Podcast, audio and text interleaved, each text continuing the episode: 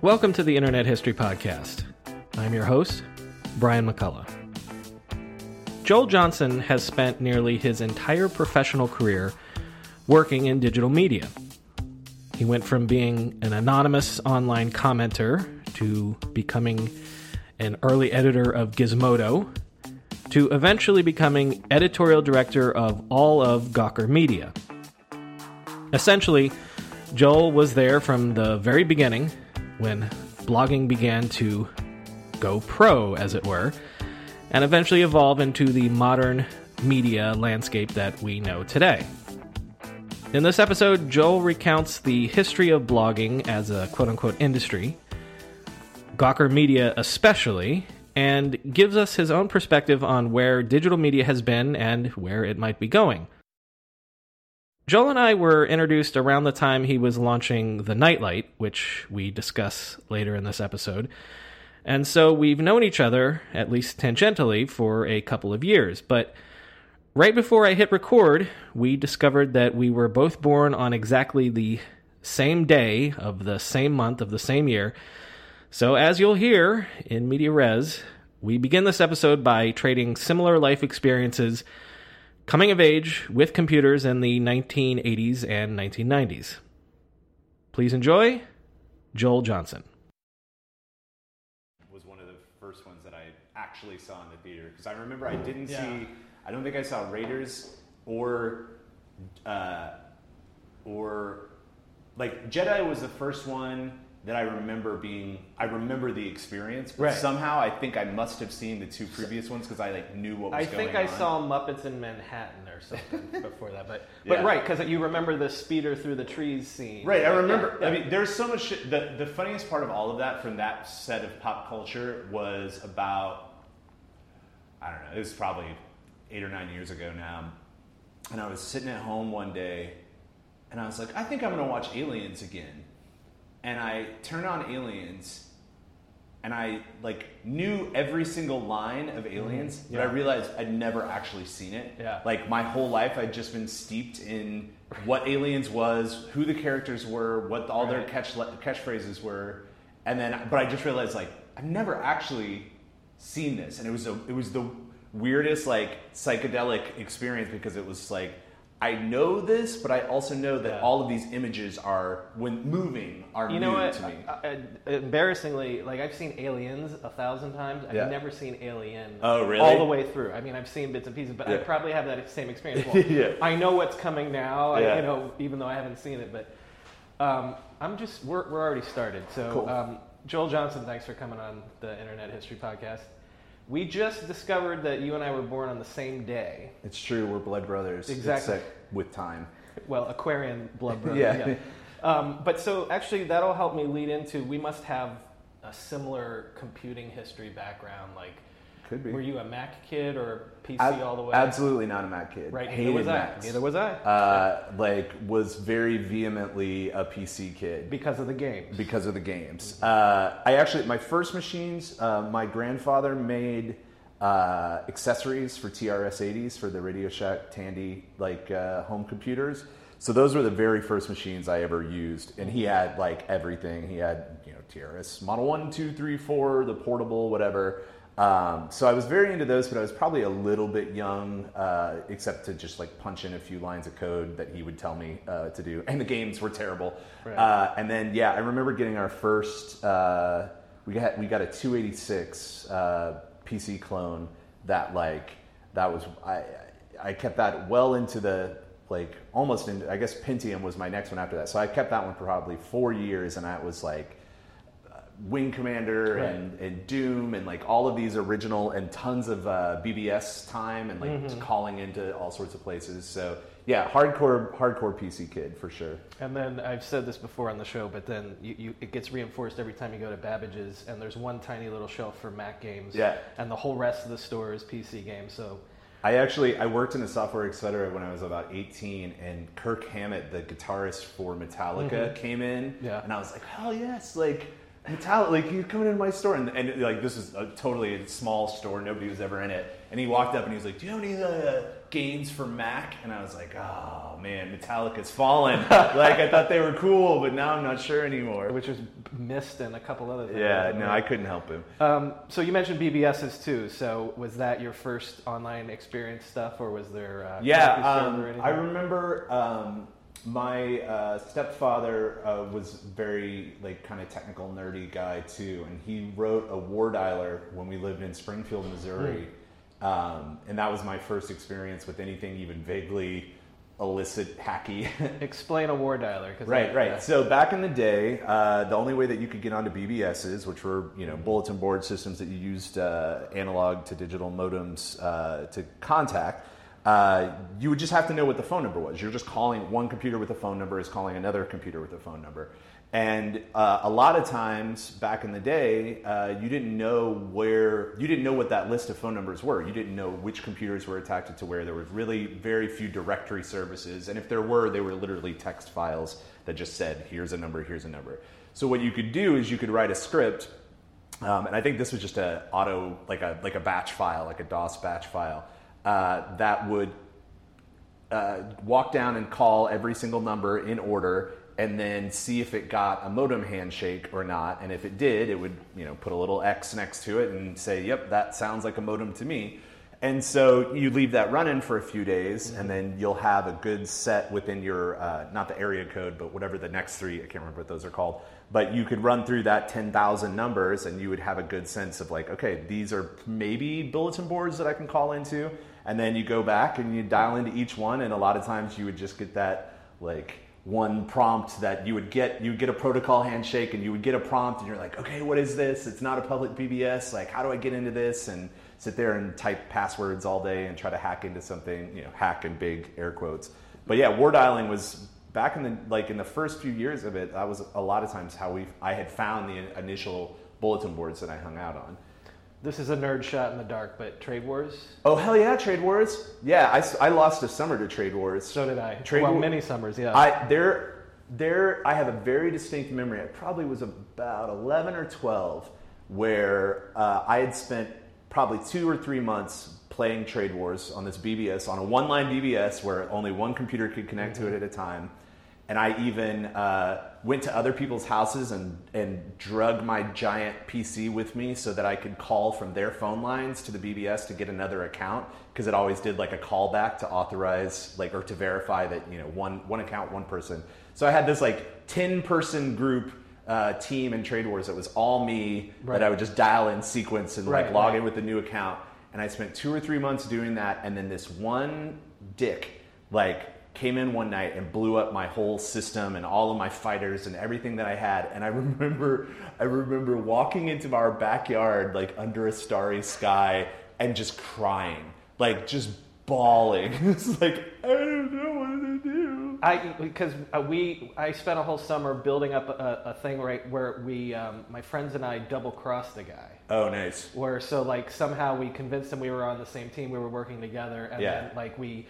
Went in one night and like changed whatever so that the photon cannons would shoot at his ship when he right, came right, in. Right. Because it was one of those uh, dead end yeah. systems where you where, hide your planet. Where you hide your planet, right? The Trade Wars two thousand two. Um, I mean, I feel like it gets some credit. It was maybe a proportionate amount of credit, but it's totally the proto Eve. Like it mm-hmm. was the very same kind of space trade malicious yeah, yeah. game like Eve.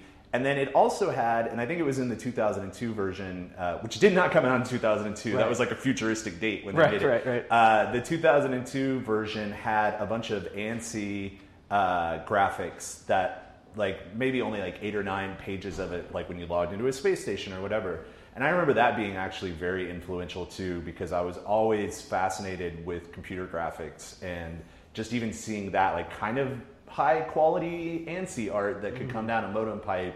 I always thought that was super, super cool.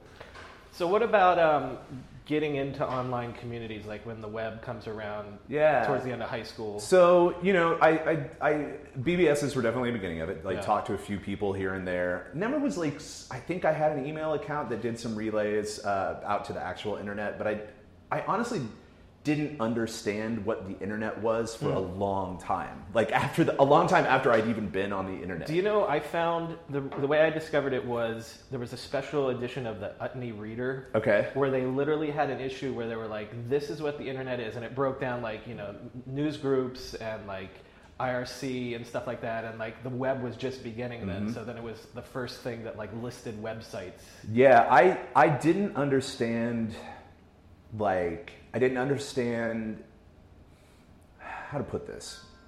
Like technically it made sense. But when I first discovered the internet was uh, you know, sometime in the early nineties, mm-hmm. and there was already enough hyperbolic writing about it that as a kid it really confused the hell out of me hmm. about what it actually was. Because you would read things. It was right around the time that like Wired was starting to come out. Yeah. Um, I, I didn't think I knew Mondo at the time because it wasn't sold at my local gas station, but Wired was. Um, and like you read all these heady West Coast, like it's going to change this and it's going to change that, and you know, at a time where I'm also learning about drugs and girls and mm-hmm. all of these other mm-hmm. things, I I just it really took me honestly like probably a year of messing around on the internet to, for it to even click where it's like, oh, this is just a computer network. Mm-hmm. Like this mm-hmm. is, I know what networks are. And I, I mean, it's just one of those weird blind spots you have when you're a kid where yeah. you look back on it now and it's so obvious what it was, but because it was written in this portentous, pretentious tone, you're like, I, sh- I must not be understanding all of this. It seems like it's just computers talking to each other, but somebody told me it's going to change the world and I don't get it. So...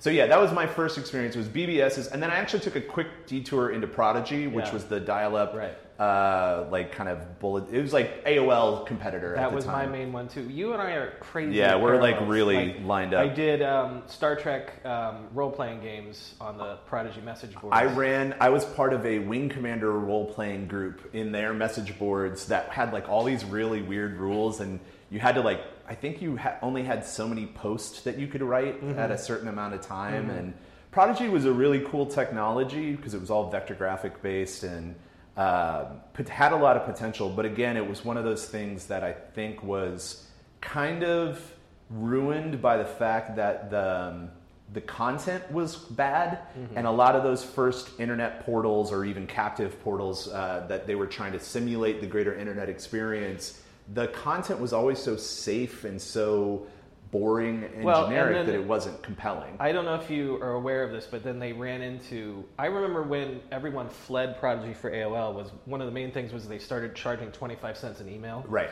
But then also, there was this period of time where they were trying to police content, even the email back and forth between users. Oh, I didn't know that. Right. And so you, I've read internal Prodigy people r- accounts of like, that's insane. Like, why were we trying to, you know? But it was that sort of attitude, whereas A O L, once it starts to take off, you can go in a chat room and, and you know, do crazy, dirty sex chat all the time. Right. And they don't give a shit. Yeah. You know, so that was basically... I, the only other memory I have of Prodigy, uh, which I spent maybe a good year on that, uh, and was certainly my first like kind of community, online community thing, I, I got a free T-shirt uh, for signing up for Prodigy that was just this like thin white cotton T-shirt that had the Prodigy logo on it, which was just the word Prodigy with a star. And I was a precocious little twat uh, growing up, and I wore that to school like in seventh grade every every other day. Yeah. And all these kids would be like, oh, you think you're so smart, huh? And I'd be like, no, you think you're so smart. This is actually a computer network. Like, that's an, just the fact that I'm also a prodigy is a coincidence. And it's like, which is why, it explains a lot of why seventh and eighth grade were really terrible, because I was such a little little jerk. Well, what I'm what I'm feeling my way towards here is, I feel like, especially, I'm going to use a crazy term, but the, the first generation of people to become professional bloggers, mm-hmm. of which you're in this cohort. I feel like you came up organically through web communities and like, so what, what was the thing that started to get you to be a commenter and be like, all right, I'm, I'm yeah. living my life online? Um, sort of so, not to like give you my whole life story, but just for context, like yeah, no, please, I, please. I, through all my teen years, uh, you know, was a typical nineties uh, dork, like, you know, liked Dungeons and Dragons and Japanese race cars and, you know, all that kind of normal stuff. But I thought my whole life, literally my whole life since I was, is, since I was conscious, I had been told by people in my family and also, uh, you know, anybody around me that I was going to go, quote, into computers, right? Mm. Uh, so my whole life, because I was always on my computer, I was always, like, playing video games or doing something with it. And so in my life, you know, I, I and I dropped out of high school when I was sophomore year or something like that. And in the back of my head, I'm always like, oh, well, it doesn't matter because I'm going to be into computers. Like, mm. I'm going to be a computer programmer of some stripe. And I'm going to, like, you know, do all of this stuff. Well, lo and behold, uh, I was not very, I'm not a very good computer programmer. Uh, I don't like the work that much at all. Um, and, you know, found out, and you and I being ex- literally the same age, we are in a really weird uh, age where we were graduating high school or first entering the workforce right when the first internet bubble was collapsing. So I had all these friends and people that I'd made online uh, who worked in the Valley, like worked all around for the telcos and the, you know, Bell System companies, doing Unix work and all this stuff. And I was just like, oh, that's what I'm going to do too. And then the the day that I went out to go f- start trying to find those jobs, the entire market collapsed for like two years. I think I've told this story on the show before. I remember coming up to New York for the first time and a bunch of friends working for dot-com era. Uh, Webstakes was one, I, whatever. And um, them literally saying to me, you're too late. Yeah. They just told us last week we have to be profitable, and that's not going to happen. yeah. The, the, the, the jig is up, essentially. Yeah. yeah. And so, you know, in my teenage uh, years, or, you know, or late teens, early twenties, I'm like, well, I missed it. And, you know, I got a job as a, as a network administrator administrator for a while and, like, ran some websites on Windows boxes, and it was terrible. I hated it. And so, you know, I ended up moving to New York in like two thousand three, I think. Why? Because uh, I was, I wanted to get out of Kansas City. It was like a real sleepy town, and um, and I always loved New York. I uh, had a lot of friends here, and, I, and you know, just typical New York reasons. Right, like right, I want to try right. it. But I moved here under the anticipation that I was going to go to art school uh-huh. and like that I was going to be some sort of artist. Um, and but in that interregnum between, you know, realizing that, wait, I'm not going to step into a one hundred thousand dollars a year job, like building H T M L websites, uh, into, you know, moving to New York, I had spent tons of time online in a lot, largely like gaming communities. Mm. Uh, Something Awful was actually come out, had come out of Kansas City, which I was never like a big Something Awful guy, but like it was, it was in the periphery. Uh, we had started a website called uh, Casey Geek dot com, which was supposed to be like just kind of like a forum news yeah. site, which was actually a, a proto blog that uh, we did news and, and roundups and all of that stuff. Uh, you know, as soon as anybody else, like we were definitely in the in the mix, or could have been if we would have known what we were doing. And so when you I got to stuck New- with it, yeah, right. we did stick with it for a while. I think the thing that the reason that didn't work is because at the time all of those roundup sites. Um, Like there was one called uh, Blues News for P C gaming yeah. that I remember. Like there were certain sites that were very compelling to me to visit because I was from a certain point and continue to be uh, like addicted to the internet, right?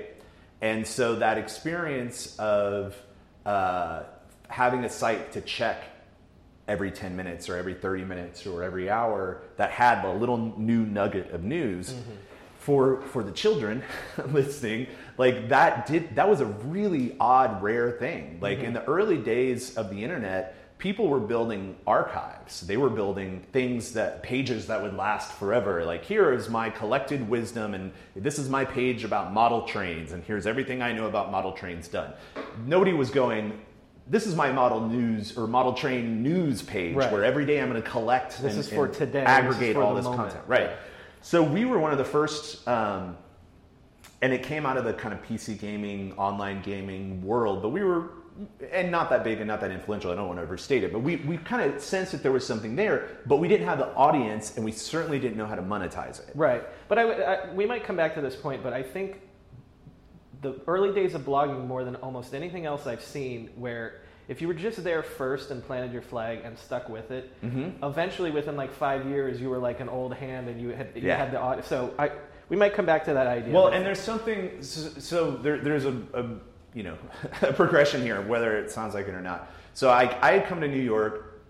Was doing all this like stuff, and I was doing like Photoshop Photoshop work in the fashion industry, and uh, just real low level stuff. And um, Gizmodo had already launched, and Gizmodo I know had launched before I even moved to New York, because I remember reading it probably at least a year before I moved to New York. And Gizmodo was very compelling to me because it was a gadget site, which you know at the time didn't exist. It was very underserved um, as far as finding that stuff.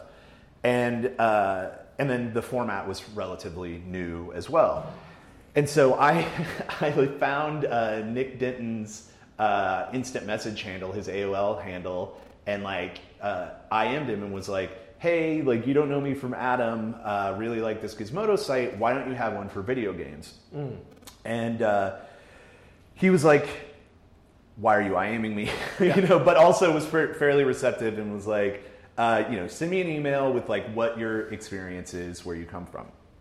Well, you know, that's where my online gaming internet, uh, like something awful forum troll mm-hmm. background intersected with what was happening in media at mm-hmm. the time, which was this rise of blogging. And so, you know, it turns out that I was a subject matter expert about all of this stuff that actually there weren't that many people that could string a sentence together mm. knew about.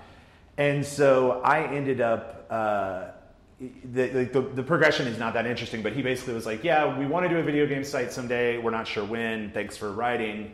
Um, and then literally like a week later, um, Pete Rojas quit. And he was in a lurch, and he was like, do you know anything about gadgets? And I was like, you bet. You're sh- yeah. I sure do. Yeah, yeah. Like, meanwhile, I have, like, no idea what the difference between C D M A and T D A is and all of this stuff. But I knew I could fake it. You're doing that wrong. I'm putting on it. We're in a cold-ass room in this meeting room, and I got to put on a sweater because I'm old. But as a as a good host, I provided you with a you did. with, a, with only a certain amount of dog and cat hair all over right, it. Yeah. But that's fine. Keeps it warmer. Um, so, you know, it was a real out of uh, nowhere thing. And I, and I actually think what you said earlier is right, where, and if you, if you picked a topic and you created a schedule that people could rely on and you did it every day, like it would show up, people would show up. And, uh, you know, my initial experiences at Gizmodo, um, I'd written a lot of stuff online. It was kind of mostly just forum posts and jokey things. But I knew how to write, and I'm not dumb. Like, I have basic grammar in place and all of that stuff. And, uh, you know, come to find out, uh, as long as I was putting the content up every day, it kind of didn't matter what I wrote. And, you know, I grew Gizmodo to be way, way bigger than it had ever been uh, when Pete had done it. But Pete also went and started Engadget, and it was growing at the same rate, if not faster, at the same time. So it's like... It, I I added some new elements in the fact that like I added jokes and was like treating I, I took the tone in a different direction than anybody had ever done before. But mostly I think I was really successful at that because I was there and I did the work and I showed up, and like anybody else could have done that work if they were still covering gadgets, which turns out is like one of the most popular things for nerds to read about right. on the internet. All right, I'm gonna I'm gonna have you stop, and we're gonna back up and hit a, hit a couple points here. I'm not asking you to give me the, the origin story of Gawker, but from what you understand, um, from what I've read, it almost seems like that Nick was going to do, he was going to do technology. Like Kinja mm-hmm. was going to be something, a technology company, and then the, the idea to do Gawker and start these blogs sort of was an accidental secondary thing? I mean, I think the... I think the the easiest way to describe it is that the core business was going to be uh, Kinja, which was essentially an R S S, a web-based R S S reader, or sort of like a scraper, also maybe like to bring in content. It had other parts. Yeah, okay, I don't yeah. I don't know exactly because yeah. it, it had changed, you know, over its lifetime. But at the beginning of the, I essentially Nick had the I think right idea uh, to say, okay, all this blog stuff is happening. Movable Type is filling the internet up with R S S feeds. There's not one good R S S reader that's easy for people to use and, and has like nice sharing tools and all of this stuff. We'll I'll create Kinja. And then the sites the brands that uh, came out of that, Gizmodo, then Gawker, and I can't remember what was third. Um, I think those were almost like proof of concepts that blogs could make money.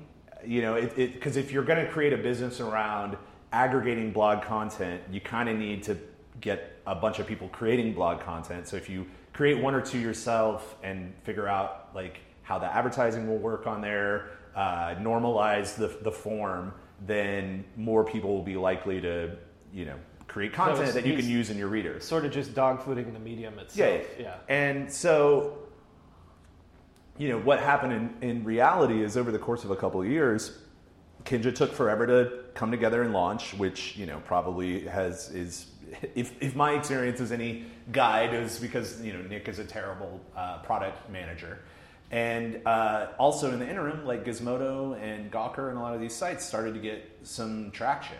Um, I remember like maybe two or three weeks after I started, we'd gotten the first Microsoft ad on the site. And uh, then I put up a, a, or I linked to some weird German bicycle that had a dildo that were like came through the seat.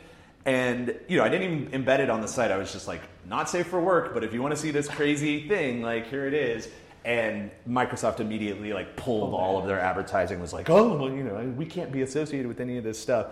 But while that was happening, you know, it, we just kept growing and growing and growing. And a year later, like, I'm interviewing Bill Gates. Like, that, there was just a time there where people went, what are blogs? Wait, I love blogs. Wait, maybe this is the hot new thing. And over the course of really just, yeah, a couple of years, it just went from nothing into right. this giant, well, relatively right, giant right, right. thing. We're going to return to that idea, actually. Um, but you mentioned, you know, the idea that gadget blogging seems to be one of the more evergreen, more popular yeah. niches for this sort of thing. Do you know the origin story of, you know, saying, okay, let's try a gadget blog?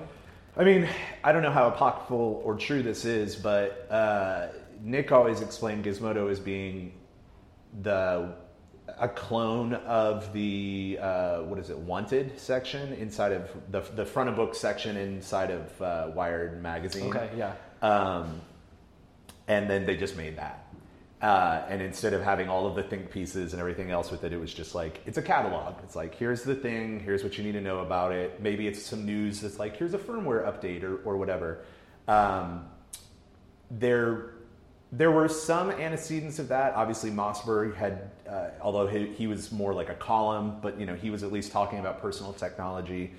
Um, there's a guy that doesn't get nearly enough credit, in my opinion, named Lloyd Case, uh, who used to work for P C Magazine, mm-hmm. was kind of floated around within the Ziff Davis world, uh, did a site called Extreme Tech a few years later. Uh, but Lloyd was a baby when I, or, or he was a kid when I was a baby. Uh, but I remember reading P C magazines because the, the big boring P C P C magazines would have a little one pager from Lloyd Case that would be, here's all the gadgets. And then, you know, sometimes those gadgets would be like right. an amazing plug-in SCSI card or whatever. But, yeah, yeah. you know, even as a kid, I was always like, I don't care about, you know, A S four hundreds and, you know, how to optimize your tape storage on mainframes. Like, I care about P Cs. I care about things that Sony makes that are like cool little gadgets. And I can, like, that's what I, because that's the stuff that's accessible to me. Like, I can actually get it. So I think Nick's idea, or maybe Pete's idea, I don't, I don't know, uh, was like, we'll just take that little piece of it out. And then that ended up setting up a template uh, for a lot of the, the enthusiast and product blogs that we did afterwards. Like, I did go on to, I, did, I wasn't the first editor, but I hired the first editors for like Kotaku and all right. that stuff. Which is a video game blog. Which is a video game right. blog. And so like, as we went forward, the mo- it was already set in place of kind of like what a news blog is. And the reason gadget blogs have remained evergreen is so obvious. And now that like I've come through the other side and I consider myself pretty well versed in media and the media business and all of that stuff, uh, technology blogs do well because there are still a shitload of nerds on the internet, and there are still tons of tech companies that have advertising dollars that want to get to those nerds. So the funniest thing about tech blogging is that it kind of I don't think it, I don't think it really killed a lot of the tech uh, magazines or publications. Like I feel like that was more just a symptom of the internet at large. But it just took the the core of the advertising dollars, like the really easy, sweet money, out of that and just drew a tap right out of that into operations that maybe only took two or three people to run. Mm-hmm. And that's why you still have any sort of, uh, you know, like uh, they go out to start The Ringer, which is the, you know, a new... Uh, Uh, Bill Simmons. Yeah, like, I, I don't know what to call it, though. It's like publication. Right. And it's like, and they're like, oh, and by the way, we're doing technology content, too. And whatever, I'm sure it's fine. Like, I'm not dissing the quality of the content. But from a business perspective, it's because that is always the number one most lucrative pipeline of advertising dollars hmm. is technology stuff. Mm-hmm. Ad, like, automotive is, like, kind of a close second, depending on where you're at. But, uh, yeah, and so it just worked. And turns out there was, like, a huge... audience for it. We were doubling our traffic like every month or every two months, like just all right. I promise we're going to get to how you turned it into the greatest gadget blog of all time. But we, that we, is uh, how I describe it. We alighted over. I just want to yeah, yeah, hit, hit this story a little bit. You you reach out to Nick Denton. You say, "I wanted. Why don't you do a, a video game blog?" Right. At some point, Pete steps down or is fired or whatever, leaves. I, I mean, I think he stepped down to. Because he didn't own as right. much of Gizmodo as he wanted, and so Calacanis was like promised him the, the world with the Svengali touch that Calacanis has. So what's the what's the story in between here? Had you stayed in touch with Denton? Had you no? It, but the, that window is only like literally a week, maybe a week and a half. So like, basically, just some kid, some random ass kid said, "I know about I know how to write on the internet." Uh-huh. Uh, Mister Fancy Media Guy, uh, who lives in New York and has a British accent and has published a book, was like, that's great, kid, like, you know, buzz off. And then a week and a half later finds himself in a lurch where he's like, oh, shit, I got to find somebody to run this website because my, my guy left. Right. And for the first three months, every week or every two weeks, they would be like, yeah, this is going to be your last week. Like we're gonna, we've got somebody lined up. So you were literally just triage, just yeah. a warm body brought in, just to keep the heartbeat going, just to write anything. All right, let's think of this, this from your angle though. How do you know how to like you, you step in, you start to do this, or like? So I had technically like blogged before, mm-hmm. even though I we didn't call it blogging. I didn't know what it was. Uh, so I knew. Uh, I knew how to like be pithy and write little short uh, pieces. You knew the uh, voice and like the kind of the well, and the voice. I'll tell you, the voice. I one hundred percent started by stealing the voice of uh, Old Man Murray, which was a, a video game website, the first kind of humorous video game website, and still a huge influence to me. Uh, one of the writers, uh, they they both work at Valve now, but Eric Wolpaw uh, went on to, and Chet as well, his partner, like uh, did a lot of the writing in Portal. Like incredibly funny, incredibly like kind of the first meta writers mm-hmm. that I had experienced in a lot of this enthusiast stuff. But nobody was doing that in tech. That was all like a gaming culture thing. And so for the first few months, for sure, I just stole that form and that sense of humor and applied it to technology. Because it worked.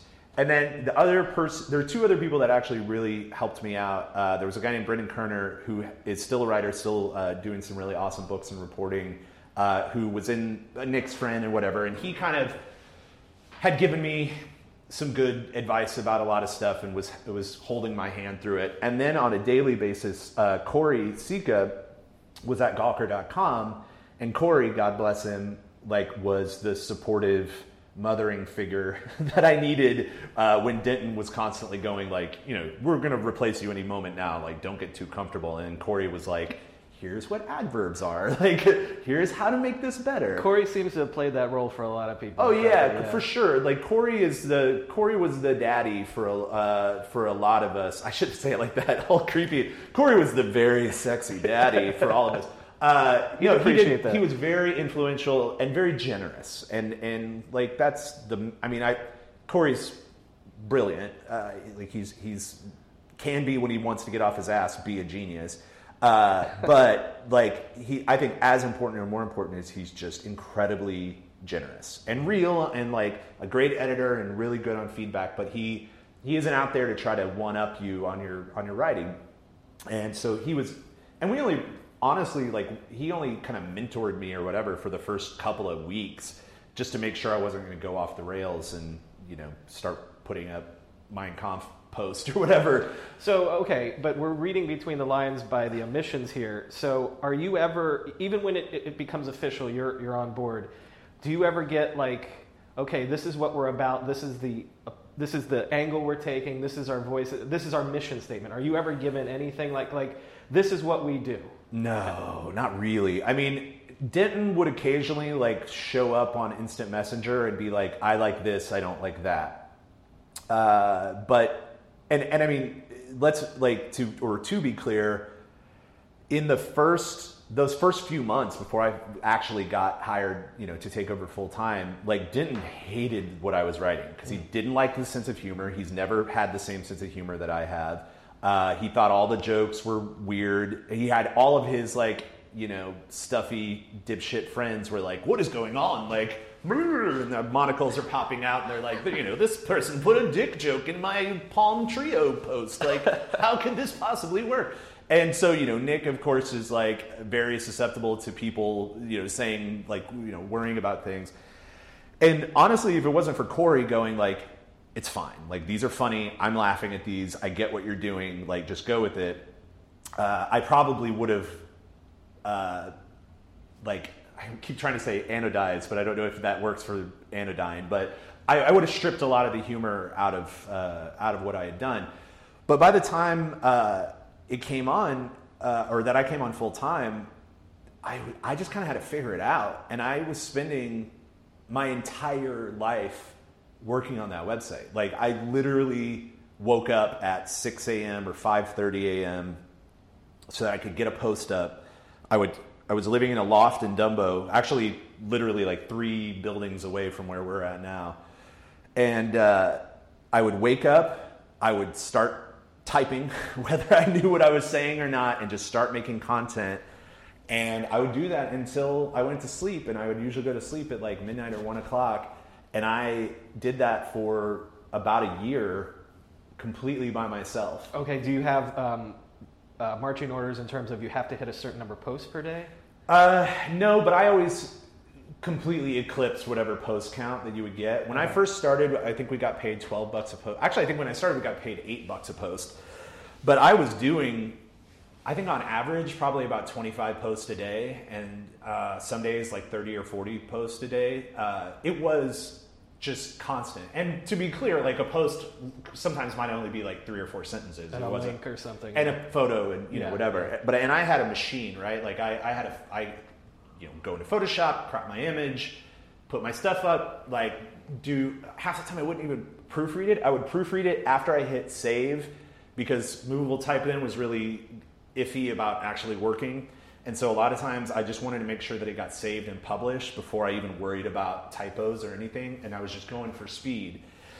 And then uh, at the same time, uh, Pete had started Engadget with a budget and a staff, and I think they had like four or five guys like working on all of this stuff. And I kept saying to, to Denton, like, I think I need help. Like, mm. I'm, I, I was like not able to sleep at night, and my body hurt, and like I was like, like my neck. It was the first time in my life I ever had like neck and spine problems because I was just so hunched up the whole time.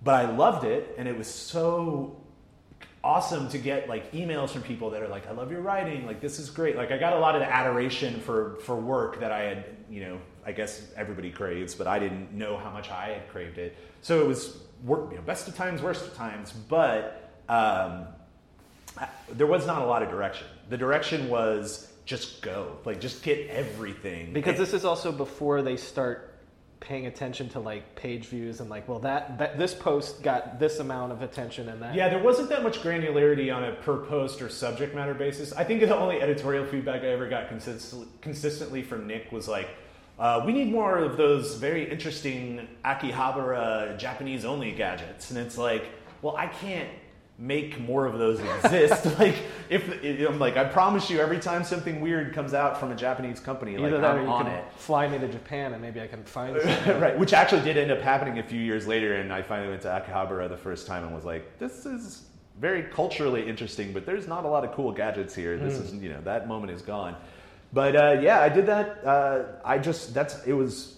I just went. I just went constantly. Didn't have any vacation. I just like. ran that whole stupid website, and we didn't worry about page views or subject tuning or any of that stuff because we were growing so fast that, I mean, I remember the first time we had one hundred thousand uniques in a month, and it was like a big deal because I don't know, because uh, there were other things like Instapundit, and there were some other sites that were fairly, other bloggers that were fairly big, but I would, I would argue that, or I wouldn't be surprised, I would say, if Gizmodo and Engadget, especially uh, in that period of time, whatever it would have been, two thousand five, two thousand six. Yeah, we haven't even framed that. Right. Yeah, I think yeah. actually it was probably more like two thousand four, two thousand five, yeah, something like yeah. that. Uh, we could have been the biggest blogs that existed mm-hmm. uh, as far as things that are blogs, not necessarily biggest online publications. At that really. point, what was the biggest in the Gawker stable? I mean, Gizmodo became the biggest very quickly. Okay. Uh, while while I was there, but again, I think that was more of a timing thing. Like, I mean, Pete and I, just to put it all out on the table, like Pete and I have never liked each other and never really gotten along. Mm-hmm. Uh, but like, uh, I have also been a real dick to him in the past about being like, well, you started it, but I perfected it. And it's like, yeah, well, maybe, but I also now in, well, see, I still did it. Right. Maybe right. that's true. Uh, I mean, whatever. I'm a funnier writer than Pete and always have been, but Pete got in there before I did and was aware of the opportunity for it and also made a lot more money off of the whole endeavor than I ever did. So, so good on you. Well, then, uh, this is the opportunity now. So when, um, when you start to get this competition in the space, you know, when he yeah. launches um, and uh, they have more money and they have more people and it's just you. So it, it, describe for me describe for me that sort of thing and, and then take us to how you, you triumphed. Oh, did I triumph? let's, let's let's set this story up for a happy ending. Um, I, I just went nuts uh, for about a year, year and a half. Didn't take any time off. Eventually, I got a couple of interns uh, that I don't even think were paid interns, that some of them did better than others. Um, Does Engadget try to do something different than what you're doing, or are you guys just hitting the same? Uh, you know, they were more professional in tone. Um, they ended up doing a lot more stuff. They were also kind of more plugged into the P R world sooner than I was. I, I definitely came from a hyper-skeptical sort of uh, screw the media... Uh, screw, you know, all of this big system man kind of vibe. And so when P R people started reaching out to me, of course, my first instinct is to like clown them or make fun of them or, you know, whatever. And I think, uh, I think Pete and company were a lot smarter about uh, building those relationships. Also, Calacanis in the, in, during a lot of this time, you know, was feuding with Nick, doing everything he could do to take down Nick, including like trying to call me a sellout and besmirch my name in public and private and all of this stuff. And so, I mean, it, it was super stressful at the time. I look back at it now and I'm like, it was kind of awesome because I was just thrust into the middle of this New York media, it's a good online world. Media war, you know? Like, yeah, which I had no framework at all. And also really felt like, okay, this dot-com era stuff that I missed when I was eighteen, now that I'm twenty-six or whatever, I, you know, ignore the dates, but like now that I'm in my mid-twenties, I'm in the middle of all this stuff. And I remember I started getting like T V hits for news uh, stories and, you know, would be on national television and stuff. And all of my friends were like, what is going on? Like, what is this job you have? Like, it seemed like some little dumb thing. And that all was like within a year, year and a half period. But I went on vacation. Uh, Lockhart had come on. Lockhart Steel had come on, I remember. Um, and... Uh, And I was start, and even in that year and a half period of time, I remember going from like a per post thing to I think maybe salaried, or at least there was a bonus system in place. Like I was making pretty good money uh, by the by the time it was all done. But I finally got a chance to go on a vacation, and I remember I went uh, scuba diving somewhere in the Bahamas, and I came back. I was there for like maybe two days out of a week long trip, and I just. I just like kind of collapsed mentally. I was like, I can't, I had a panic attack. I was like, I can't go back and do this. Like, I can't do it. I can't, I've, I've like been insane for a year and a half. I can't go back to it. And so I went back to New York and set uh, Lockhart and Nick down and was just like, look, I can't, I can't do it. I can't, I can't be the only person that runs this thing. It's just too much. It's just taking, it's making me insane. And, uh, you know, they were they were pretty generous about it, and uh, like I helped them find a replacement, um, and uh, and that was that. That was kind of the end of that era. And then I don't even know what I did after that. I don't know if that was when I was going to go start Dethroner or whatever. Did you go to Wired maybe immediately after that? I think that is what happened. I think I went to no, that might have. So if I sound confused, the reason I'm confused is that I've worked at Gawker or had worked at Gawker four separate times, I think. Right. Something like that. We're going to get into that because that's common with everybody, the going and the yeah, coming yeah. back. The Which, burning out and then the coming back even right. after. Yeah. So, but that, that timeline, I'm sure about it because yeah. I just remember it being so... I mean, you can tell, like, you guys can't see because this is a podcast, but I'm like hunched over and tensed up here and now just like talking about it again because it was it was a... a great experience, but also like just physically and mentally exhausting. And another piece that I had kind of forgotten about, but is also true, is that was a lead up to one of my first really big ego uh, lessons, which was after a year and a half there, I thought I was some sort of superstar. Like, some, I, 'cause every day I'm getting emails from people that are like, I love your content. Like, when are you going to go start your own thing? Man, this is great. Like, oh, this is the best tech website that's ever existed. It's so funny and it's so smart and we're doing all this stuff.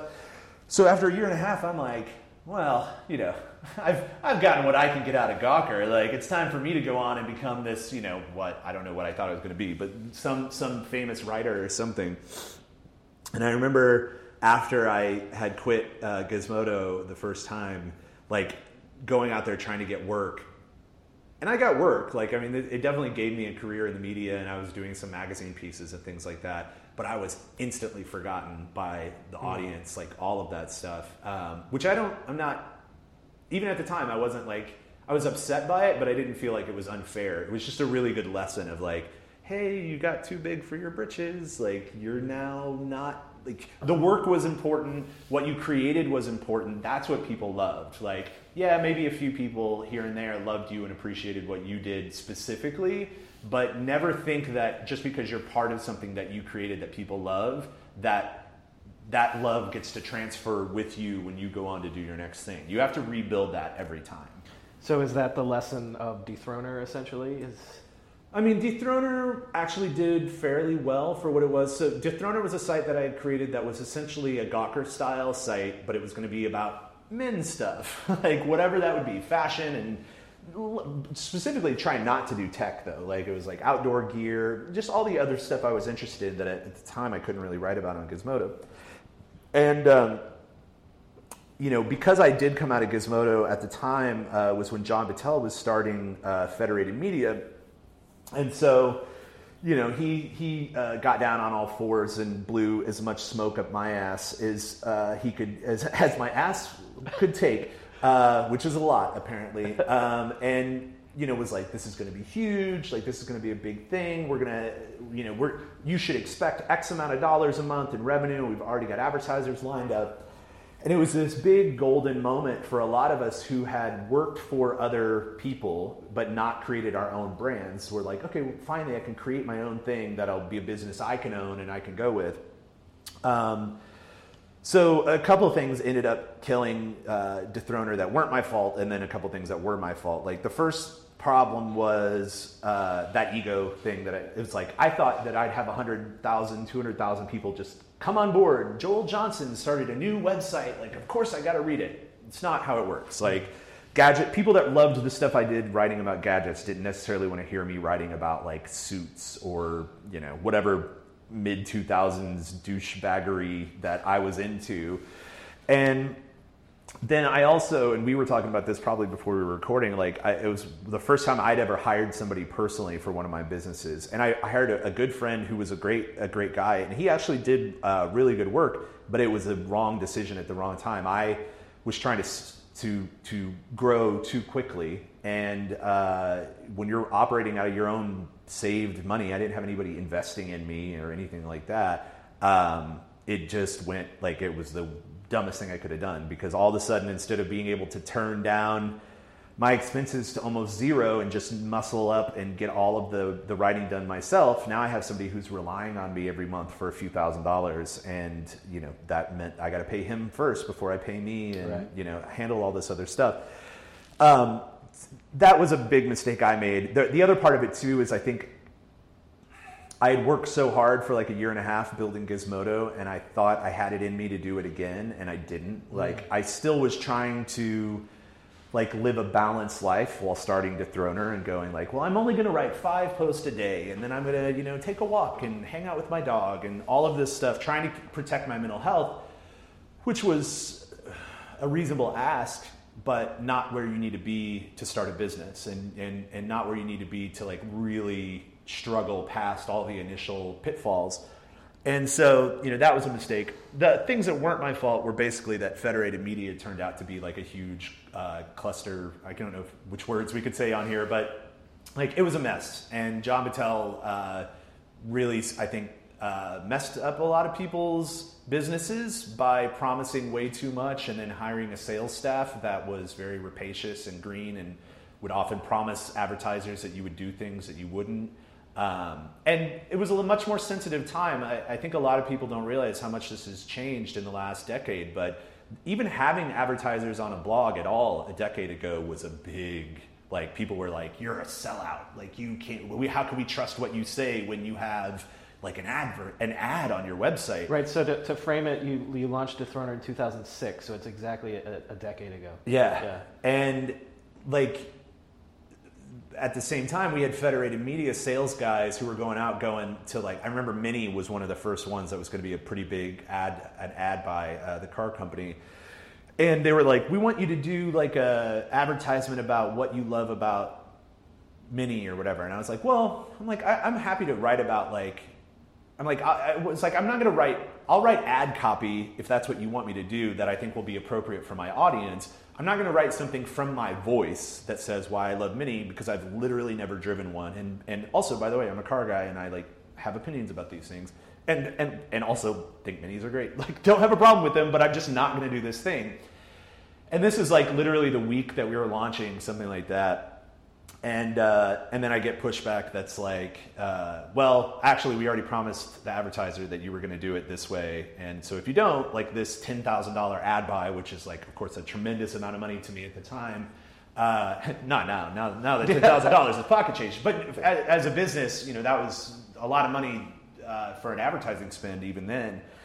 Uh, it went away, and uh, that, that ad deal went away. And then I kind of just ended up getting garbage remnant. And that's like within the first couple of weeks of launching the site. And so all of a sudden this revenue part that I thought was just going to be taken care of by Federated Media ends up not being taken care of at all because I'm not I'm not playing the game that everybody else is. And funnily, uh, funnily enough, Deuce uh, was at X O X O last year and kind of gave a presentation about some of this where she had ridden out Federated for years right, and years. Right. The exact same thing had been happening right from the beginning. And like John Battelle's shady as hell. Like I try not to have a lot of Uh, burnt bridges. Like I've I've even forgiven like Calacanis and all of that stuff, at least in my heart. Like Calacanis doesn't care about me, in I'm sure.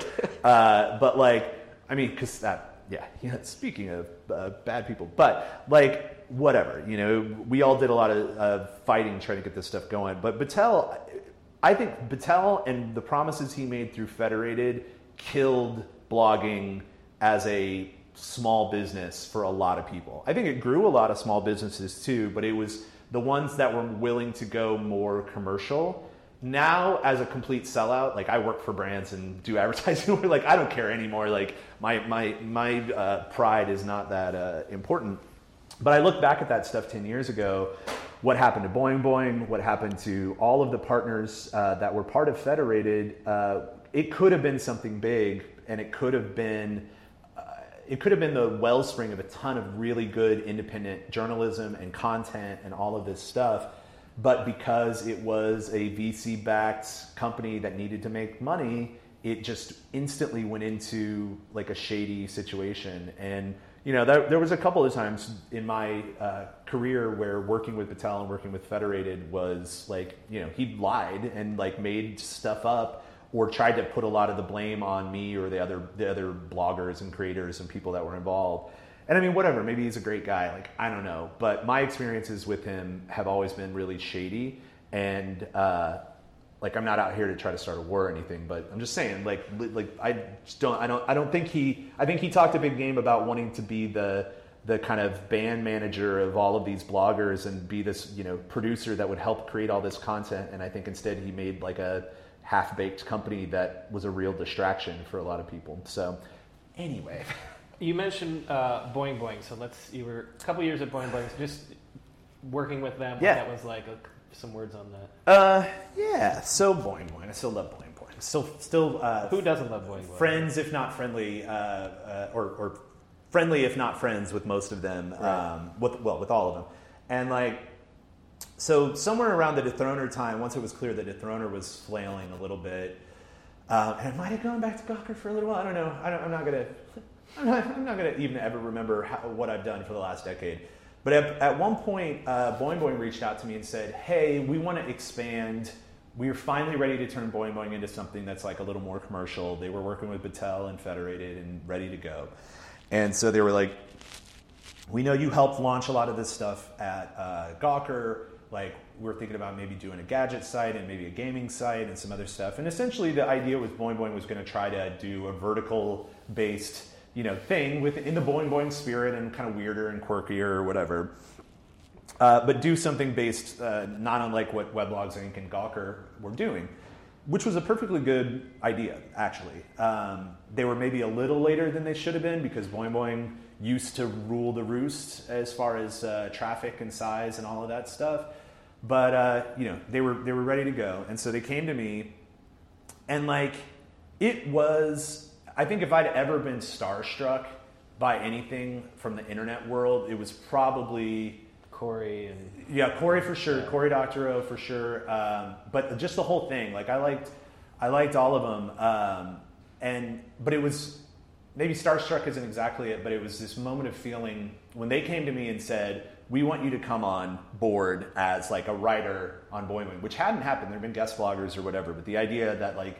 In some ways, and there's been like a million, quote, fifth boingers, you know, this idea of like this person, and I would never call myself that. Yeah. But the idea that like, okay, cool, like I, this thing that only three years ago, four years ago, to me was this totally unattainable, crazy thing that I've like seen in Wired magazine and I read it every day and it's like, and Corey's publishing books and talking about copyright and all this stuff and I'm like, Like, and now they want me. And it really did feel like, I, and I probably have never said this to them. I might have said it to Pesco before, but it's like, like I felt like, like that was it. Like I was like, I, because it was less about like a job and it was more like, I have been selected by Boing Boing to go be part of this. Like I am good enough and I am, you know, ready to do all this stuff. Um, It ended up being sort of a mess uh, for a variety of reasons, mostly that were business reasons. And there was a point, uh, I think we did that for a couple of years, started Boing Boing Gadgets, helped get Offworld uh, off the ground. Uh, probably the best thing I did was hire uh, Rob Beschizza, who uh, I had known from a gaming forum. Uh, hired Rob Beschizza, who remains like a dear friend and is like a huge asset uh, to, to the Boingers and still works there. And... Uh, Yeah, it was great, but it didn't go, you know, they, they had approached me uh, kind of going, we want to do a gadget site. And I said, I don't really want to do a gadget site, but what are you thinking? And they were like, well, you know, it's more like weird stuff and strange things and fun stuff and hacky stuff. It doesn't have to be, it doesn't have to be like in the, the race to get the news up the fastest and whatever. And so we ended up building in Boing Boing Gadgets, especially when I hired Rob and uh, John Brownlee. Uh, another friend, uh, Matt Buchanan, uh, described it as, uh, who was a kid at Gizmodo at the time, he's like, you guys built the perfect gadget blog for gadget bloggers. Like, like if you were a gadget blogger, you, you loved Boing Boing. It's like gadgets. The comedian's comedian. Yeah, yeah, yeah. We were totally like, it's, you know, inside, inside baseball. And, and we did some really good stuff, really creative writing, really funny, uh, took some risk. And did some thematic things that were that were great, and creatively it was a lot of fun. And we were even making money, like we weren't losing uh, money for Boing Boing, but we weren't we weren't blowing up. And I think a lot of that is just because uh, there was already Gizmodo and Engadget. Like, right, you yeah, don't need yeah. a third gadget site, and that's why we were trying to do something else. In retrospect, you know, you can look at something like The Verge that came a, a few years later as something that stepped into a crowded space and did a really good job with it. So maybe we, maybe there were other ways that we could have done it better and built a better audience. Uh, but we were all just three weirdos that were excited to essentially like be, uh, you know, Old Man Murray reborn, because we were all huge fans of Old Man Murray, and uh, it was it was fine. But there came a point. Boing Boing uh, was in real uh, dire financial straits, because once again Federated Media had promised them all of this stuff that ended up not happening, and ad deals weren't closing. And you know, at the time too, the scale was really out of whack. Like Boing Boing was maybe doing five million uniques a month. Like I'm kind of pulling that number out of my ass, but I know it was in that neighborhood. And uh, and like Gawker Media sites were doing fifty million page views a month or whatever. Uh, which also I think is high, but nevertheless, it's like the, the scale of what you could get uh, and the way online advertising works is that you just need, like the bigger you are, the more money you're going to make, not just because of more page views, but because you're going to be able to land bigger clients and, and negotiate higher C P M rates. And Boing Boing was struggling, and you had four adults that had families and all of this stuff who, you know, had real salaries. And uh, there was this weird thing where some of the Federated people were just being real dumb, and I kind of threw a temper tantrum, which I probably shouldn't have thrown, uh, and told the Federated people to go piss up a rope. And then Battelle, like, uh, we had like a, a team meeting, because it was a very huggy feeling kind of place, huggy feely kind of place. And Battelle was like, you know, this whole thing has been a disappointment. Like, you were hired to create a Gizmodo, and you, you know, I'm like, no, that was specifically what we said we weren't doing. Like, that's, you're so wrong. Uh, and I walked, and I was just like, you know, like, screw this. This is dumb. Um, I had a little bit of equity that they gave me a little bit of money for. And uh, I walked away.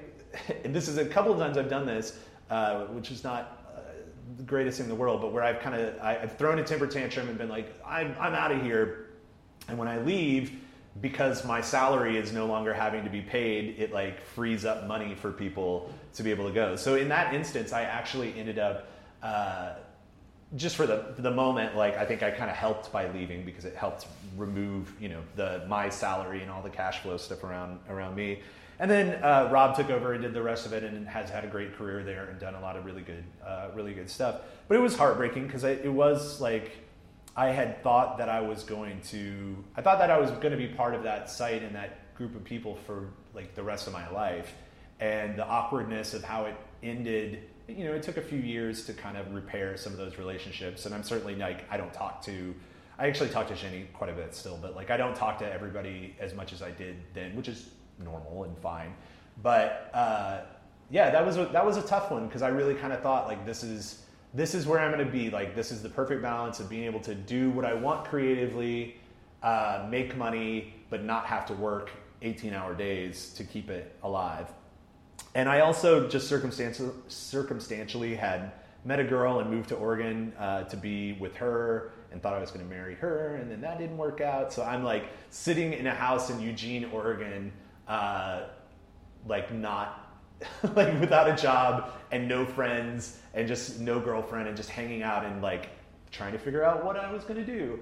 So I spent a couple months uh, in the backyard getting drunk and hanging out with my dog, and then was like uh, ended up kind of pointing myself back towards New York and Gawker and all of that stuff, and did another round. So that's interesting. I can see why you would want to go back. But why can everyone always go back to Gawker? Does does Nick not hold grudges? Is he, is Only it... certain people can go back. Okay. So, and the way it works is it has nothing to do with talent. It has nothing to do with anything else. Uh, the trick, the reason I made it as long as I did in Gawker is because I always quit before I got fired. That's mm. all it comes down to. Uh, the people, Nick is a bad manager um, and a really bad sense of talent. Like he he he he won't nurture anybody, right? Um, any of the kind of leadership and growth and the really great uh, environment for writers that Gawker had uh, was largely due to people like Corey and other people that over the years that create and me that created that environment for, for people. And so what will always happen is, if you work at Gawker, and why it made it such a terrifying place to work, is that at some point the I S R on will like point down at you and be like, why aren't you doing what you, you know, this new idea? And so for a long time, for years, the way you you kept alive in Gawker was that you kept your head down. And then right when it looked like Nick might decide to spend a week paying attention to what you do after he's ignored it for a year and a half, that's when you leave, right? Or you go threaten to leave, or you get another job, and then it'll be like, oh no, like we lost you. We, you're always welcome back. We're going to come mm-hmm. get you back. Mm-hmm. So that's basically what happened for me, right? It's like every time that things would, and it wasn't completely calculated because a lot of times it was uh, wedded to me being stressed out or whatever, but the way you kept alive, and the way I kept alive, is that I would just go do something else. And it so happened that I was actually also leveling up my abilities and skills and career. Like I went to Wired for a while and helped them start their blog or expand their blog network. Uh, I had done some freelance writing and really improved my ability as as a reporter and as a as a writer. So every time I came back, Gawker had gotten bigger and had a new set of challenges, but I had also kind of gone out and got more experience that made me more suited for that next suite of challenges. Uh, you know, the the thing that's a bummer about it is, of course, uh, that you shouldn't have had to have lead. You shouldn't have had to be playing that stupid uh, push me, pull you kind of game uh, with Denton about trying to always have him chasing you instead of uh, worrying about falling out of his his good graces.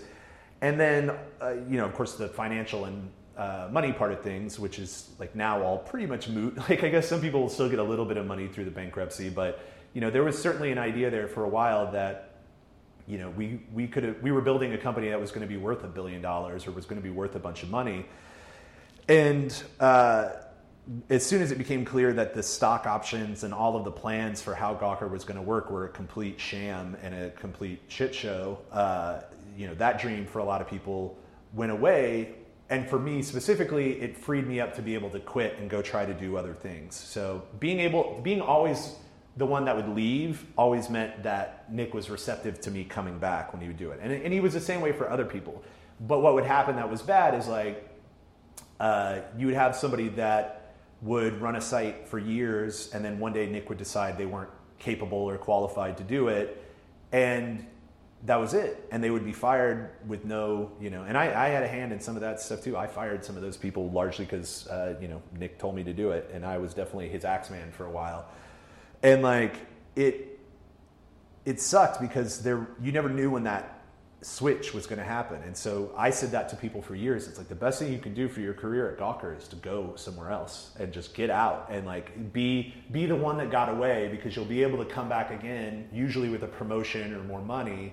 Um, and I rode that one out until it until it didn't work. Until I finally uh, didn't quit soon enough and got uh, got fired instead. So, can I, I? There's one more thing I want to touch on from your time at Gawker, which is the Kinja that we know of today, the the, the comment system or the whole software system, whatever. Because mm-hmm. weren't you? It's a C M S, really. Right? Yeah. So you were around for that whole rollout, and were heavily involved in that, right? Yeah, uh, so to to a certain degree. I mean, okay. I didn't... So what is um, is it?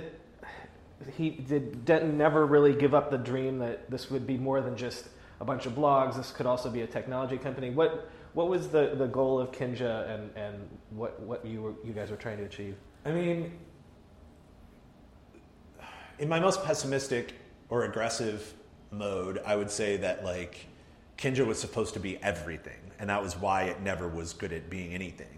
Um, I, I think that the main idea that it had boiled down to is that it was going to be something along the lines of like a Medium, somewhere between Medium and Facebook, right? It's mm-hmm. that uh, it was a place where publishers could go to put their um, content with a nice C M S, with decent designs, uh, and commenting systems that with vetted commenters and all of this stuff. And there was a whole plan for uh, an economy around the back of it. Uh, that uh, was going to be uh, like ways that you could, basically an ad exchange that was built into it so that both small and large publishers could move traffic around and move money around and all this stuff. But, you know, it never got off the drawing board uh, or, or launched properly, I, I should say, because it never, it was never finished, right? Like there was never a point where the idea uh, and the design of the thing could stop, could, could cohere long enough to let developers build the thing, you know? And that's the, the thing that happened with Kinja is that Nick's hyper-reactive and waffly mind works pretty well in media because, you know, you can walk up to somebody and say, actually, stop writing this kind of feature and write this kind of feature, or you should do a story about X and not Y. And it's fine. You do it. Maybe it works. Maybe it doesn't. It's very low cost to execute and very low uh, penalties if it doesn't succeed. It does not work in a multi-million uh, user software platform. Like, you have to know what you're building up front, and you have to be able to build and execute a roadmap for each one of those steps as you go through. So in twenty fourteen, the year I came back as executive editor, I spent almost as much time uh, trying to guide Kinja's development and the product development. And there were obviously the tech team and, and other people did the actual work. Like, I don't want to overstate, you know, what I was involved in, but a lot of what I was doing was just trying to go, okay, this vision that you have for what we can build is not a bad vision, but we can't we can't look at what the feature set is supposed to be at the end and then pick and choose certain pieces of that and build that first. Mm. We have to we have to build the feature set for what the, the, the audience or the customer in this case wants, which is different, and we were trying to serve them all at once, right? So it was like, one day it would be about trying to get Time Incorporated to move all of their publishing over to Kinja. So we're going to promise them all of these like image features and great editing tools and collaborative editing and all of this stuff. And then the next day it would be like, but actually, who cares about publishers? Because it's really all about commenters, and amateur sleuths are going to put gossip on the internet and they're going to be rewarded for that. So you build a whole system for that. And it was just, it's like... Uh, You know, it's just like trying to walk towards a mountain, but every time you see another tree, you walk towards that tree, and then you walk to this tree over here, and there's just this zigzag back and forth. And, you know, the irony is that, like, it ended up, Kinja was not and still is not a bad C M S. It's pretty good as far as that as far as that goes. And the performance stuff for what, what the tech teams did uh, with uh, very, very limited resources, they did great work. You know, both the, the New York and the Hungarian tech teams, They made a lot of. They made a lot of. Uh, they served a lot of web pages on not a lot of hardware for a long time, and there was times where it did not work well. But towards the end, they they the last few years they've really done well. But um, yeah, Kinja Kinja was a good idea, and like Kinja, it was late. First of all, it was trying to do. It was highly reacted towards Facebook. Like, Nick was so terrified of Facebook that Facebook was going to be the only arbiter of traffic, uh, which it kind of is, but also what can you do about that? You know, you don't, if, it's like if you see a steamroller coming towards your house, you don't like build another steamroller. You know, you're like, ah, the steamroller's coming, like I know what to do, like I'll try to build up a steamroller that's already much bigger and how, I, I, I'll, let me just get out of this metaphor as soon as I can. Uh, but, you know, the, the ideas were fine. Unfortunately, it got to a point where, you know, Denton doesn't listen to people. He's not a very rational person. He's very, like, you know, whips around on a lot of these ideas. And again, editorially, that can that can be an asset, but on a product side, standpoint, it wasn't. And so he would just chew through these poor engineers and designers who would try to build out roadmaps of what we were building and come up with a product statement and all of these things and, and treat it like real product development. And, of course, go around at every cocktail party and be like, oh, we're really more of a technology company than an editorial company. And it's like, okay, well, no, not, you don't you don't even know what a technology company does or how it functions. I at least have an inkling of what that is, but fine. Um, but then, uh, after a long weekend, uh, would come back and be like, I've actually cracked the whole thing. We're going to do a totally new thing for three months, and then we'll launch it and it'll be half-baked and the users will revolt and none of the other publishers will like it. And then, oh, by the way, we've decided we're not going to really focus on other publishers, so all these people that we've told for months, we're going to pay them and get them in our ad network. Like, that's not happening anymore. And, oh, actually, we're really only going to focus on blogging again, and we're not a technology company. And then, you know, it's like there was, if we would have just had a plan, which we did have a plan at one point that made a lot of sense to me, and we would have stayed on that roadmap, and if he would have gotten out of the way and just let people build out those things, uh, it would have it would have done okay. I, I still, you know, it wouldn't have been a Facebook or whatever, but it would have been a nice publishing platform that could have done, could have answered some of the independent publishing questions that Federated had not answered back in the past. Like, the, I was focused in the first six months of twenty fourteen on trying to build a strategy around how do I get amateur bloggers enough money that they can subsidize blogging as a lifestyle. Like, how do we recreate the the marketplace of twenty sixteen in a platform in twenty fourteen mm-hmm. to allow people to create that sort of niche content and maybe not get rich, but maybe make sixty thousand dollars or, you know, make a living a living wage. And, you know, by the end of twenty fourteen, we were off in a completely different direction, you know, chasing chasing our tails. And so, yeah, I mean, the, the Kinja platform was not a bad idea, but the, there's so many lessons that could be learned uh, for both product people and publishing people about having the greatest, shiniest idea in the world doesn't work if you're not a good project manager and, and manager of developers. And it certainly doesn't work. Uh, a viable business plan is not saying, we're going to do what these people over here have already done, but better. Like, that's not a plan. You have to figure out, or even if that is your your your pole star, you have to figure out the steps that will get you there and who the audience and customer is for each one of those steps. And that never happened. Um, and then Hulk Hogan happened and Gamergate happened, and that was that. So, and then, you know, the company is not extant in, its, in any form at this point.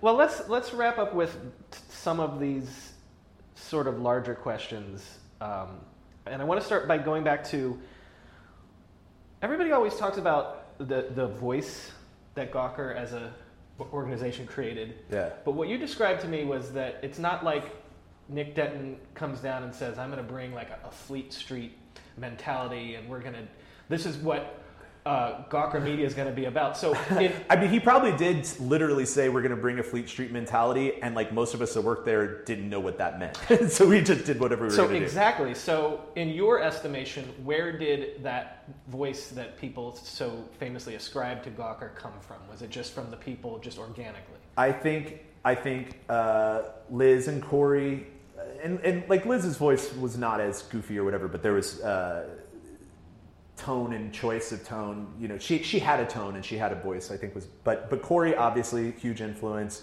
Um, and you know, I will uh, uh, like, I'm not a very modest person, and so I don't know where my layers of false modesty are at. But the one thing uh, that I do comfortably take credit for is bringing that voice, that funny, irreverent, uh, trying to puncture through a lot of bullshit voice out of worlds that it had already existed. Like, I certainly wasn't the one that came up with the voice, but was the first one to really bring that to tech.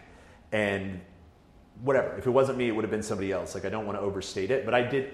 I do think that my, I, I don't actually feel like I emulated Corey a lot so much as like Corey and I find each other funny, and he was a huge guide and mentor, like, don't get me wrong, but but really more as a actual professional prose writer, not like a funny blogger person.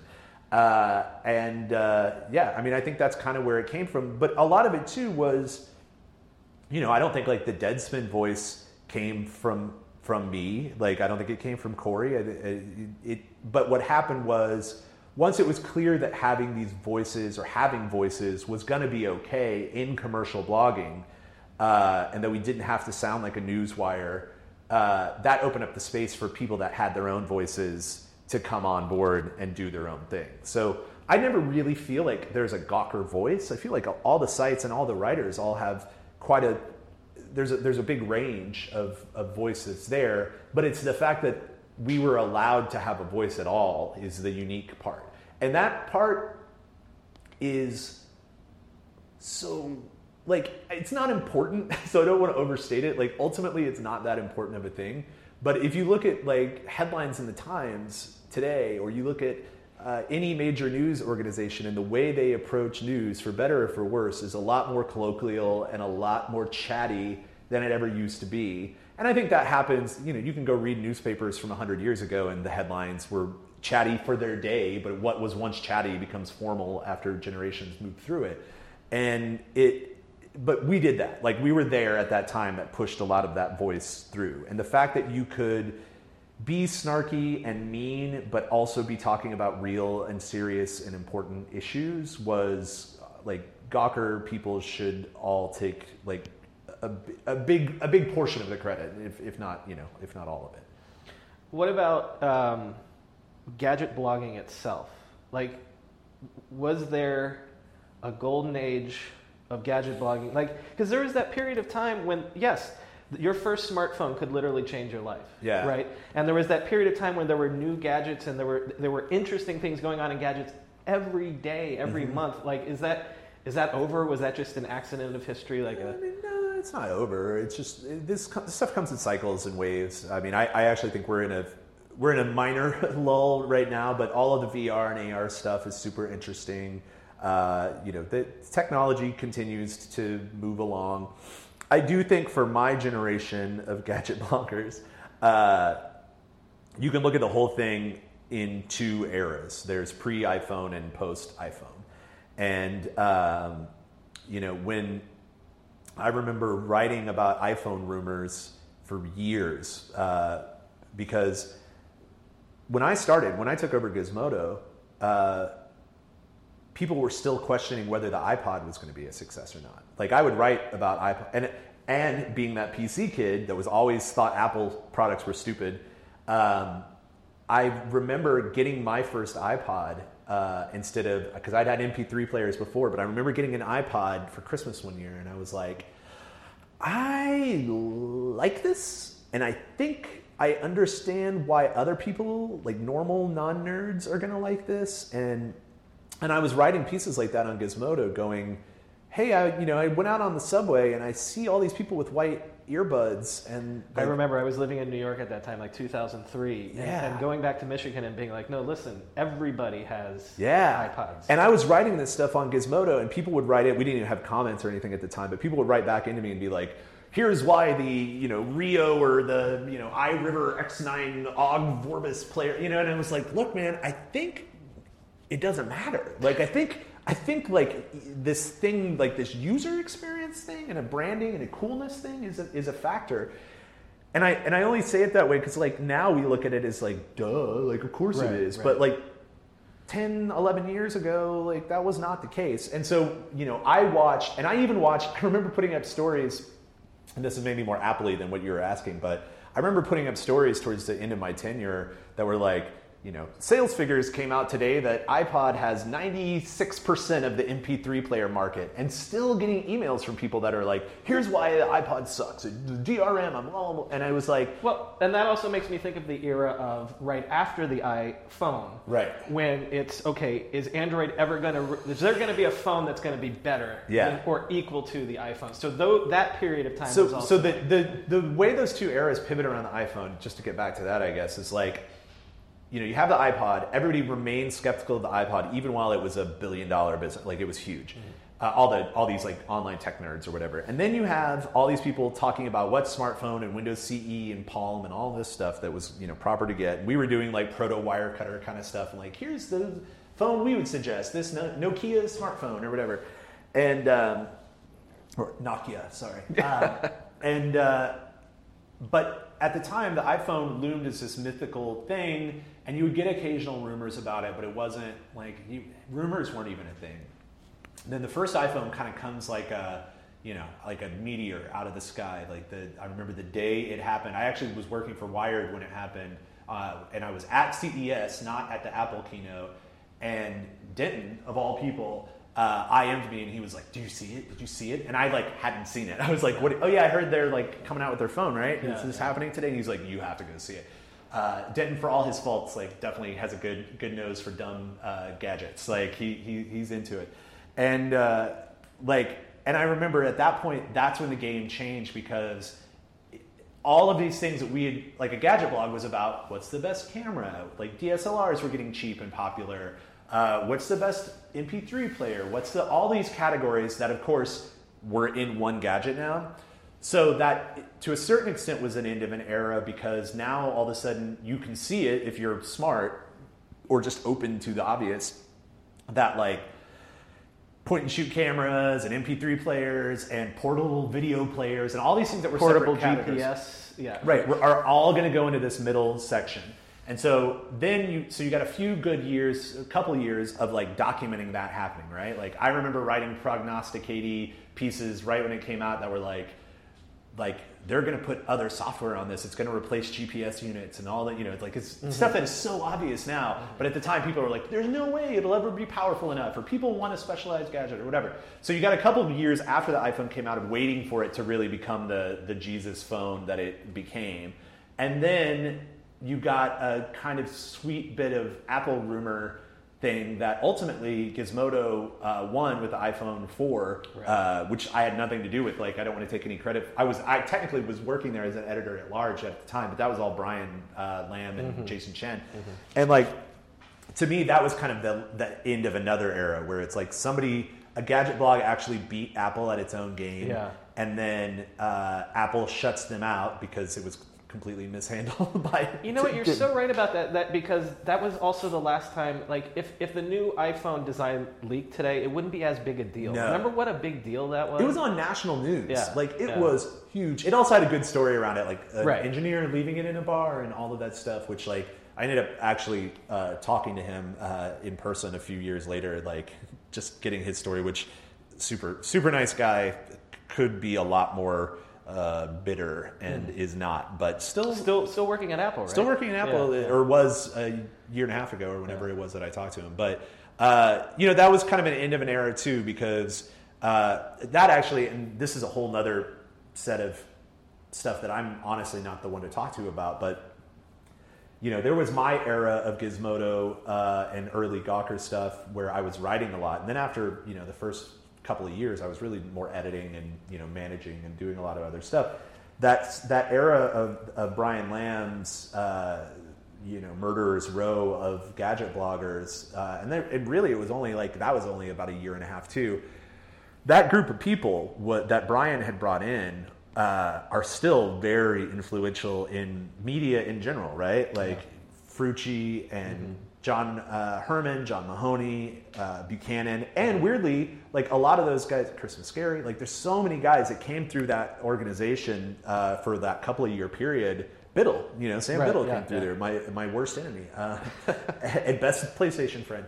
Um, and and weirdly, like that's actually my fr- group of friends now. Like that group of Gizmodo people, like we all, even though we didn't really work together as much, like that was a very influential group of people too. That is super.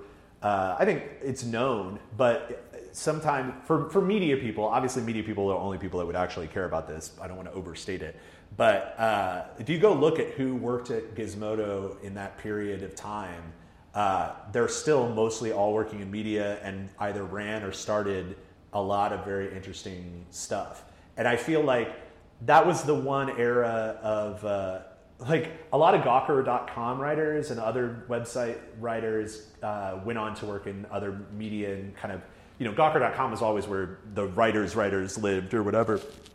But that era of Gizmodo, I feel like, doesn't get enough appreciation that there was a hugely influential uh, group of people that now work, you know, at the New York Times and at, at, at Eater dot com. So, you know, maybe Matt's mm-hmm. fallen from mm-hmm. grace, but he used to work at the New Yorker. No, his job is great now. Uh, but that was a really strong group of people uh, that have their own fun stories and crazy things. But you'll have to get Blaine yeah. or somebody else in here to talk about that. Eventually, everybody. Yeah. Um, all right. Last, very last one because you've been super generous, and also we need to defrost. I yeah, I'm enough. freezing. All right. Very last one. Uh, you you've literally been around through this professional blogging industry almost from the very beginning. I'm sure you can remember when getting on Dig. Was the big thing to go after or whatever. Now, we've touched on it a bit in this age of Facebook silos of traffic and things like that. Can you still launch a successful independent blog and exist immune to the whims of, of Facebook yeah.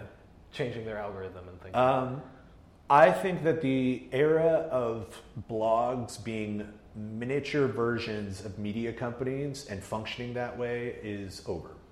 Uh, I so I do a lot of strategy consulting uh, and uh, and like P R consulting and all this stuff with my business um, now. That's how I make a living. And I do a lot of stuff where I actually do, I'd say at least half of the business strategy consulting I do is free, right? Because it's somebody getting off the ground. And I always say, like, when you're a millionaire, mm-hmm. come hire me to go do something else. But it's mm-hmm. like, this is, I can tell you everything I know in an hour. Let's just do that. But the first thing that I say to people now on any of these things, and especially publishing uh, and, and uh, online media, is like, it's like step one, where's your revenue? Like step two, expect to take a lot longer to create content than you think it does. Step three, where's your next set of revenue? Like, and it's so funny because I, I can see dumb, shaggy-haired me fifteen years ago saying this stuff and being like, what a sellout. But like, I don't care now. I'm like, I, this is how it works. Like, if you want to run a business and you want it to sustain you and to run for a long time, revenue is, I mean, this is all basic stuff, but writers don't think about this, right? So I think in this era, I think you can still do things and launch things, but I think that you have to have revenue streams that are not advertising based, or certainly not display advertising based, because one, Facebook doesn't just send and, and route traffic. Like, they also kind of, they steal traffic, right? Like, and I don't mean that in a, they steal traffic by design, not like in a malicious way, but uh, if you are putting your content up and you need a, a certain amount of people to read your site every day, because getting a hit on one story is worthless. It actually tends to cost you money as opposed to make you money. You need a consistent audience. And Facebook now has diversified or, or, or not diver- like diluted mm-hmm. that au- that audience in such a way that it's really hard for you to build it, because who goes to individual websites anymore? Like, well, that's almost what I'm asking. Is that is that over? I think it's basically over. Yeah. I mean, I certainly I've had people in the last couple of years hire me or try to hire me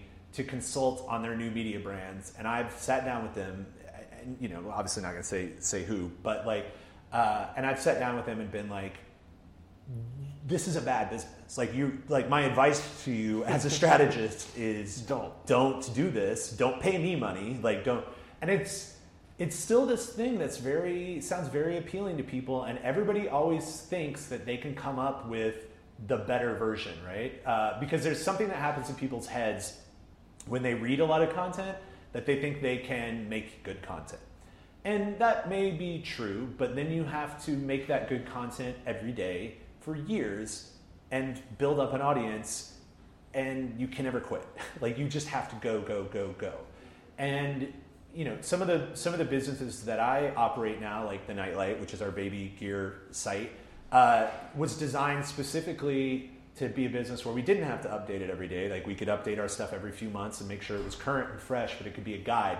And that's a perfectly tidy little business, and I'm, I'm really proud of it. But the two things that I learned from that were, one, it still took two years and tens of thousands of dollars for me to get that thing off the ground.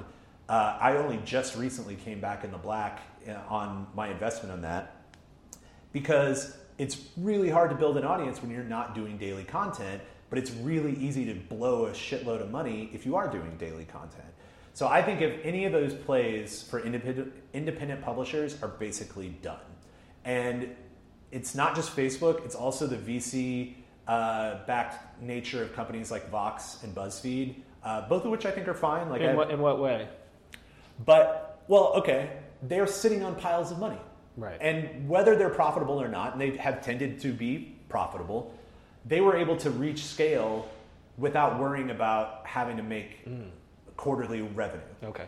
And there's only so much audience out there. There really is. Like, uh, you know, granted, there's things like international and things that other people aren't into, but really there's only so many people reading things online, and then there's a smaller subset of people that are clicking ads and, you know, all of, all of that stuff. And what happened with, in the BuzzFeed and Vox era is that they had a couple hundred million dollars between them to, to get off the ground, and they went out and they sucked up all that traffic, and they've built good businesses around it, and like, good on them. Like, I'm not mm-hmm. mad at them mm-hmm. about it. But it means that for you, the individual publisher, you're actually financially almost certainly better off just going and getting a nine to five job with one of those bigger publishers and just being a columnist than trying to run your own business. The only businesses you know, Brian started Wirecutter, and Wirecutter did well, but Wirecutter is not an advertising-based business. You won't find advertising right. on it. It's an affiliate-based right, business, right. Um, as is Nightlight. You know, it's like that's specifically, I, I won't launch anything. I won't build any businesses that are advertising-based at this point, because mm-hmm. I think the lesson of the last, of Facebook in the last few years, and Google, obviously, as well, is that uh, advertising is fickle, and it's a bad thing to build a business on. And so if you are at scale, if you are a Condé Nast or a Hearst, you're still bleeding money. You're still probably dying, but you're dying uh, at a slower pace. If you're Yahoo, you just went down a peg. You know, you went from a however big one hundred fifty billion dollars company to a five billion dollars company that will be smashed in with A O L, another company that used to be big. And all of those companies, and, and hilariously, what those companies sell for now and have any value for is for their ad tech. It's not even for their content, right? So the advertising game is won. Google and Facebook largely won it. Uh, you know, Apple even tried to get in on that and just bungled it.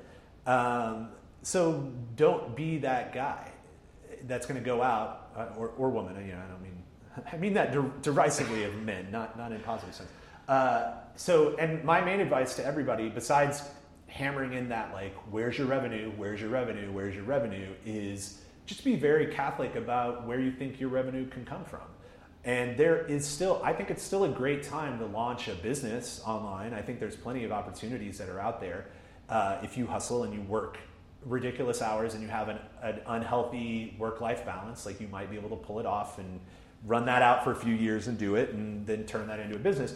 But don't do it in publishing. Like, publishing, I think, is mostly gone, because publishing is turned into technology. And like, once something, once a market is technology, how are you going to beat? How are you going to beat the system? And we're not even into the point where, like, A Is are writing a lot of the copy. I mean, you know, mm-hmm. obviously there, some of that is already happening. But you know, what happens in ten years from now when all those BuzzFeed videos and uh, tasty overhead shots of, you know, how you cook something are literally just rendered on a computer algorithmically based on, like, what they think is a great new combination, or what keywords have shown up, or what their data they got from Whole Foods have shown. Or them, even right? on the fly based on, on searches. Uh, yeah, absolutely. Yeah. Like, that's what, that's what I'm saying. It's yeah. like all of these things in the content world, and my very, in, in I technically have only really worked in media for a little over a decade. Yeah, yeah. In that decade, I have seen it go from, like, I've seen whole industries collapse and fall, and and it's super fascinating.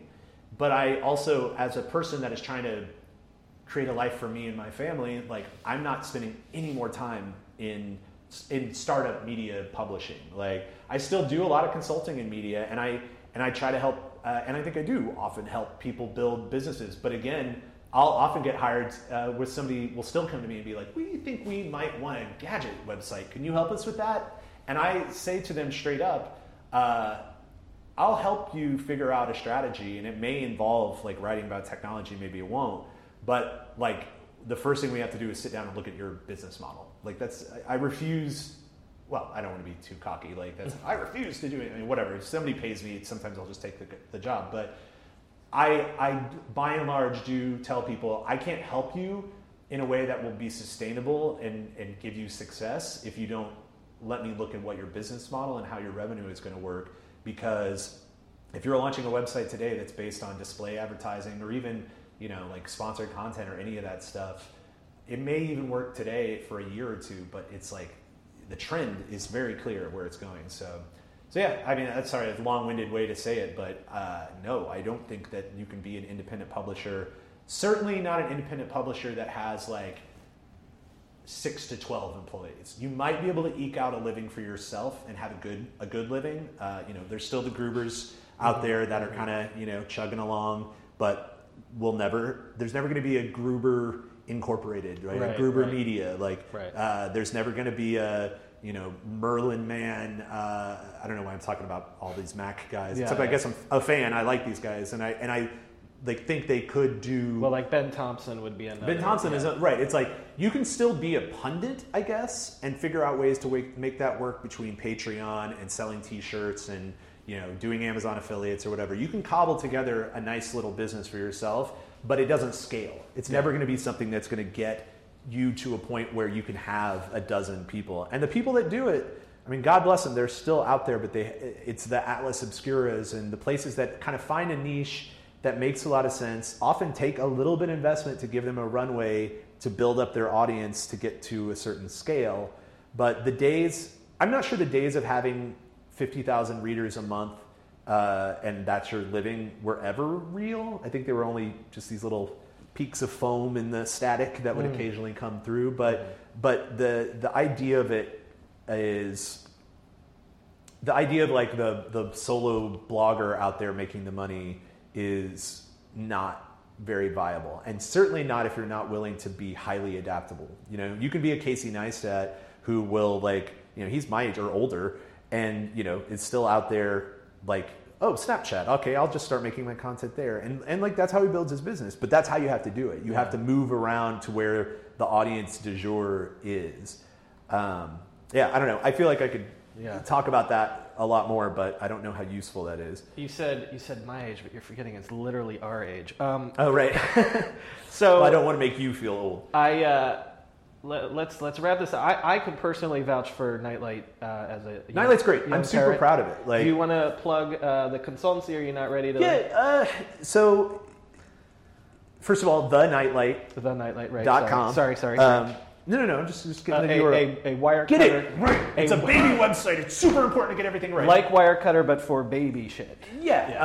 Uh, not not nearly as, uh, I would say, in-depth as far as the amount of work we do per guide, but we only have like thirty some odd guides. Uh, but I love the Nightlight. And the Nightlight, uh, I'm super, it's I honestly probably the best, fully, most fully realized thing I've ever done. And it also, I thought was going to be a lot more successful than it is, but we've gotten it to a point where everybody that reads it loves it.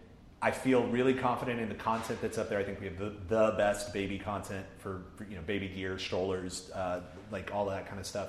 Uh, and it's self-sustaining now, which is awesome. So even though it didn't, I'm not on an island, on a private island somewhere. You're not surfing every day. Yeah, yeah. Well, I mean, you know, whatever. Mm-hmm. Uh, the uh, it, it's. It's a good site. So yeah, uh, the nightlight dot com, check it out. Like, uh, if you have a baby and need to buy some stuff for the baby, we will give you a lot to think about at the very least. Um, and then, yeah, the, the the the Pan company for all of the other uh, work uh, and people that work with me is called Special Circumstances. We're at uh, s circumstances dot com, uh, uh, probably a very confusing name, but that's that's that's what I'm working with.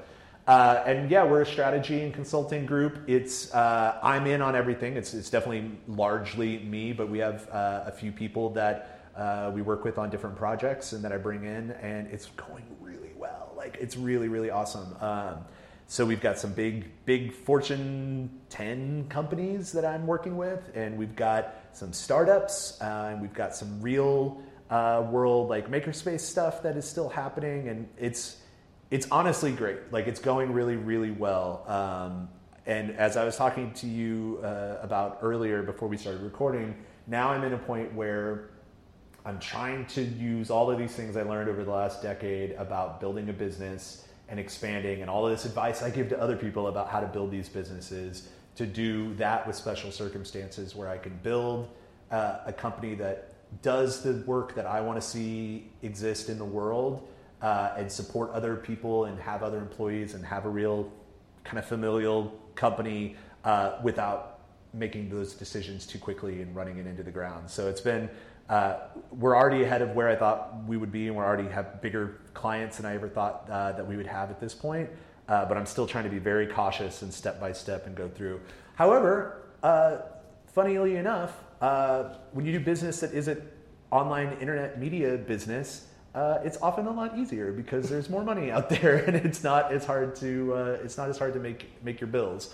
So uh, yeah, so if you're looking for advice or P R consulting or uh, business strategy, or very soon uh, vehicles, which is actually the other random part of this business that we're going to start trying to do uh, late this year, uh, come check us out. But that's a brand that's really, I mean, that brand exists because you need a brand and you need to be a company to be real. Uh, but you can also hit me up. And I was going to say, just look for Joel. Yeah. I mean, you know, I, I don't want to be, I don't know. I don't know. I don't know how to calibrate how much cockiness and artifice to talk about when you're trying to uh, promote a business like this, because we actually, it's not a it's not a brand that's designed to like be known by everybody. It's supposed to be a word of mouth brand. Yeah. Uh, but and I do have now at my disposal tons of really smart people and have spun up pretty big teams to go work on projects.